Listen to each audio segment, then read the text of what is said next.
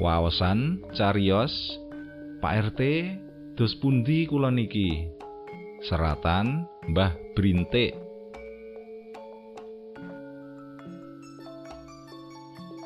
Sakwise bojoku dadi ketua RT rumangsaku kok ana wae? Masalah kang diadepi.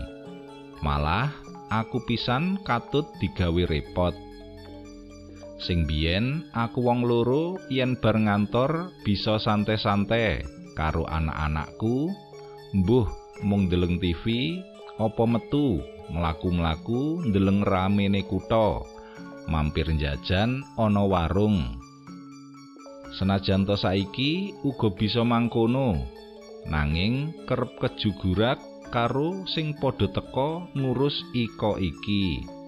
Lan urusan liyane meneh. Menawa dong Agustusan, sejene bojoku pancen repot kanggo urusan kampung, aku dhewe uga melu umek nggerakake ibu-ibune. Kang aku ora senengki sing biyen padha ngundang bojoku Pak Triyono. Aku diundang Bu Triyono. Saiki Malik Grimbyang padha ngundang aku Bu RT. Katut bojoku kang diundang Pak RT. Nuruti salah kaprah, njur lumrah.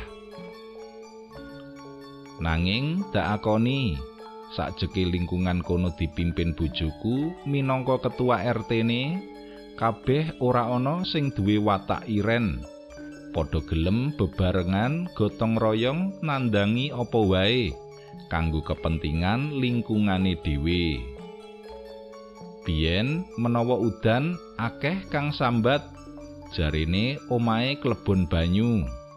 Merga ngarep omah banyune mambek jalaran kalene kesumpetan. Nanging ora ana kang disiki ngreka supaya kalenan kang ana ngarepane omah mau ora mambek. Omahe ora klebon banyu kabeh padha njagakake siji lan sijine. Tibake coto kabeh ning mung rasan-rasan. Saiki bareng dening bojoku kerep dianakake kerja bakti resik-resik iko iki. Ya dalane ya kalenane lan banyune bisa lancar iline.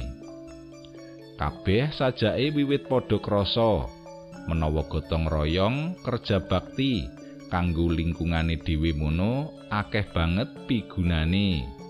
Lan padha dirasakake dhewe mungguh asile. Malah ibu-ibune kanthi dak wenehi conto padha melu cawe-cawe. Padha gotong royong olah panganan kanggo kang padha umek tandang gawe kang banget nganyelake sajake wong-wong mau nganggep menawa ketua RT iku papan kanggo beber kabeh masalahe.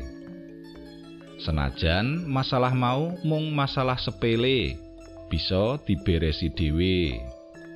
Kaya dene Mbah Dawud ibune Bujayus ora ana lerene takon iko iki. Malah nakokake bayarane ketua RT iku pira apa ora nyenepake weteng tenan? Nek ketanggur wong kang kaya mengkono mau. Malah wingi sore Mbah Dawud teka karo wadul-wadul. Nek awake krasa pating crekot sirahe gampang ngelu. Wetenge uga melu kerep senep. Apa ya ngono iku ora anyel. Timbang neh ben weruh aku sambat terus. Ora kakean omong wonge dak ajak nyang mantri kesehatan dak tambakno kabeh aku kang nanggung nyatane nganti pirang-pirang dina ora ana mecungul ora ngreridu aku karo sambat terus atiku rada longgar. Para miyarsa, kados pundi cariyos candhaipun? Sumangga kula aturi pinarak wonten channel YouTube Radio Siaran Jawi. Matur nuwun.